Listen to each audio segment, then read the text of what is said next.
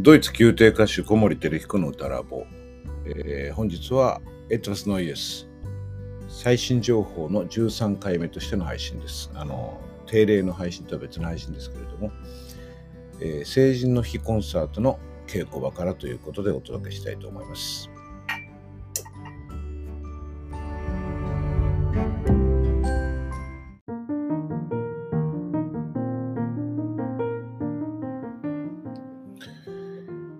トバスノイエス、えーまあ、最新情報としてお届けしているシリーズで今日はお話したいと思います。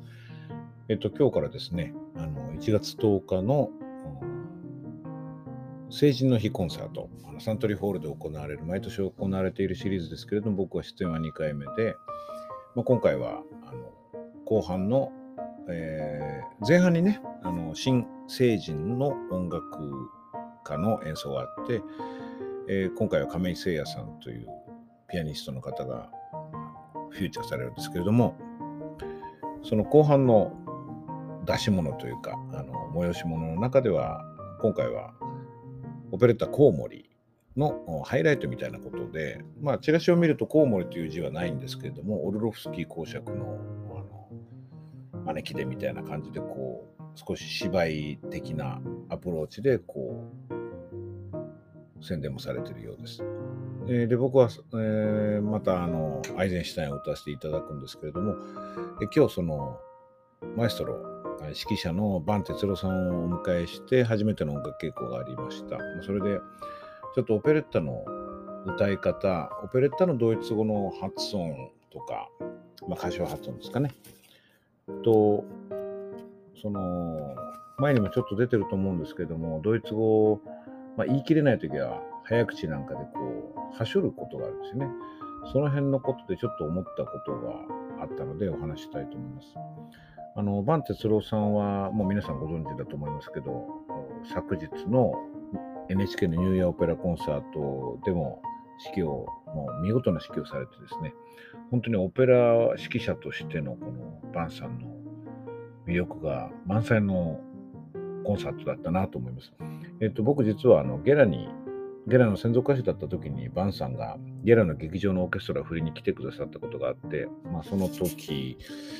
はまあ共演はしなかったんですけどね、その時に初めて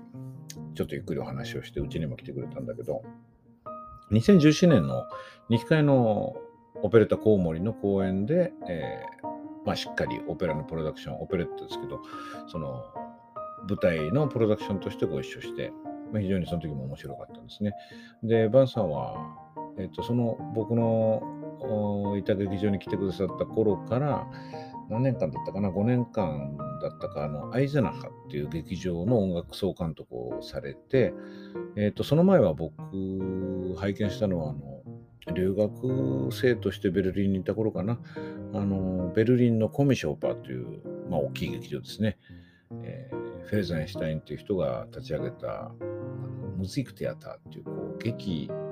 演劇性を特に注目してオペラを作るっていうコンセプトの劇場の、えー、カペルマイスター常任指揮者だったんですね。で、あの稽古なしでナクソス島のアリアドネというリハルト・シュトラスのすごく難しい作品を指揮されて、舌を巻いたのを覚えてます。練習なしだって聞い伺ってたんでね、もう素晴らしかったんですけども。で、そこの常任指揮者から、アイゼナハの音楽監督をされて、それからさらにレーゲンスブルクっていう、えー、もうちょっと南の方のバイエルン州ですかね。えー、劇場の音楽総監督をやっぱり7年間だったらかなりやられて、その後、今多分日本に拠点を移されてるんじゃないかなと思います。えー、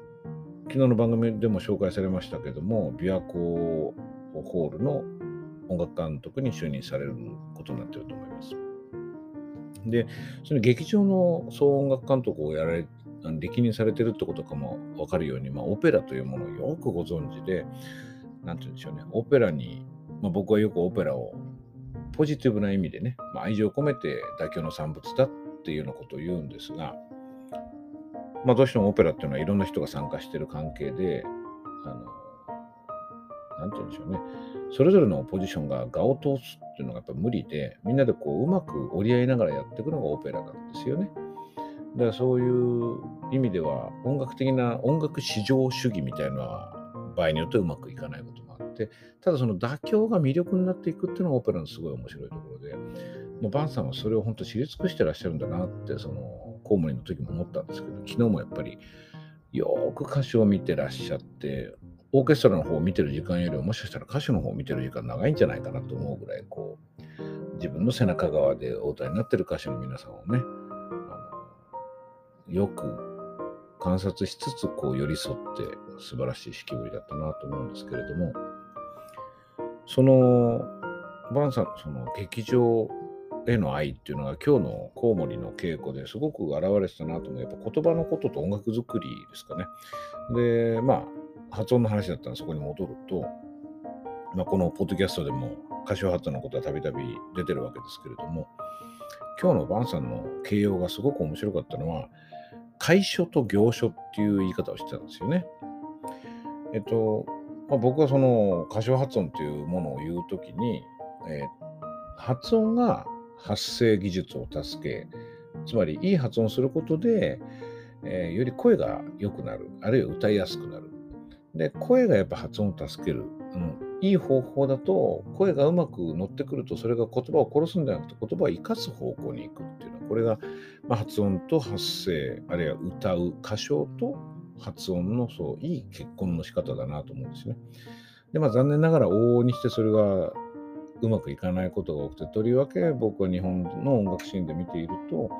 その発音をしっかりやろうと思うとより歌いにくくなっていくっていうような要素を現場で多く見かけて、まあ、それが KHK 歌唱発音研究隊を発足させたきっかけでもあったんですけどね。それもどっかで話したかな。それで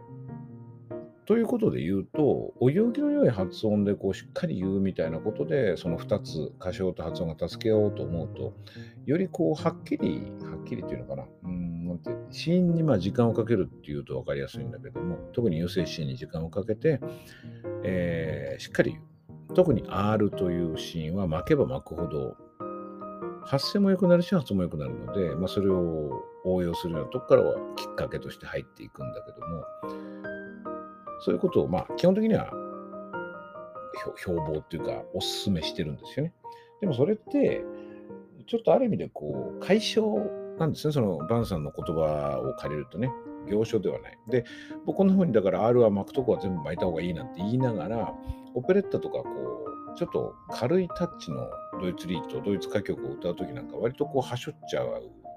わけですよ。で、それがまあ、より自然なドイツ語だっていう感覚があるからなんだけども、そこもなかなか言語化できてない時もあって、あのね、語尾の R っていうのは母音化することが多いですよね。例えば、ファーター、お父さん、ファーテルっていうのがまあ、お行儀のいい発音だとしたら、ファーテルっていつも言うんじゃなくて、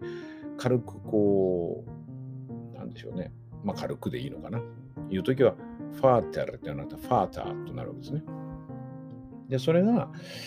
その、いや、発音しっかりした方が歌のためにいいんだって言っときながら、いや、まあ、オペレットは例外だから、みたいな感じで、なんとなく今まで理論構築してきちゃったんだけども、今日、バンさんのお話聞いて、そうか、楷書と行書っていう2つに、まあ、完全に分類したんじゃないんだけども、概念としてその2つを考えると非常に分かりやすいなと。で不思議なもんで、その行書が求められる音楽、まあオペレッター、今言ってますけどね、ある種のドイツリートもそうですけども、会話的な、日常的な、うーん、発音の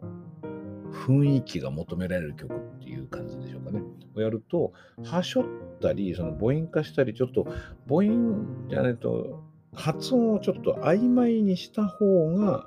よりそのドイツ語のセンテンスとか意味とか色がはっきり伝わるっていう、なんかすごい面白いことが起こるんですよね。まあ感覚的にその方が自然だからなんていうことで済んじゃったりするんだけど、僕らそれをやる人間からすると、どうしてそれが自然なのかってことを分からないと再現できないんですよね。で、それで今日のバンさんのお話はすごく分かりやすくて、まあ、フリーハンド感なんて言ってましたね。だからその行書あるいはだから続け、弾きたいみたいなことですかね。引きたいって言葉は今日おばあさんは使ってなかったけど、文字を続けて書く感じなっておっしゃってて、やっぱりはしょるところははしょって後で追いついてもいいし、なんて言って、え僕今回はあの、えっと、アイゼンシュタインとして参加してる以外にちょっと言語指導も一部やっているので、まあ、その流れで、まあこれもよく言ってることなんですけどね、僕が。あの NHK 出版の毎日ドイツ語にエッセイ書いてた時もそうですけど、とにかくリエゾンした方がいいですよってことはよく申し上げるんですね。まあ、ドイツ人の方は大体ドイツ語ってリエゾンしますかって聞くとしないっておっしゃるんだけども、やっぱりそれが、えー、その、ドグマっていうと言い過ぎだけど、その、ルールとしてするしないっていうんじゃなくて、実際にどう喋ってるかっていうところでやると、やっぱりかなりリエゾンしてるんで、まあ、それなんかもそういう方向で今回やってたら、やっぱ今日バンさんがやっぱりどんどんした方がいいっていうこととか、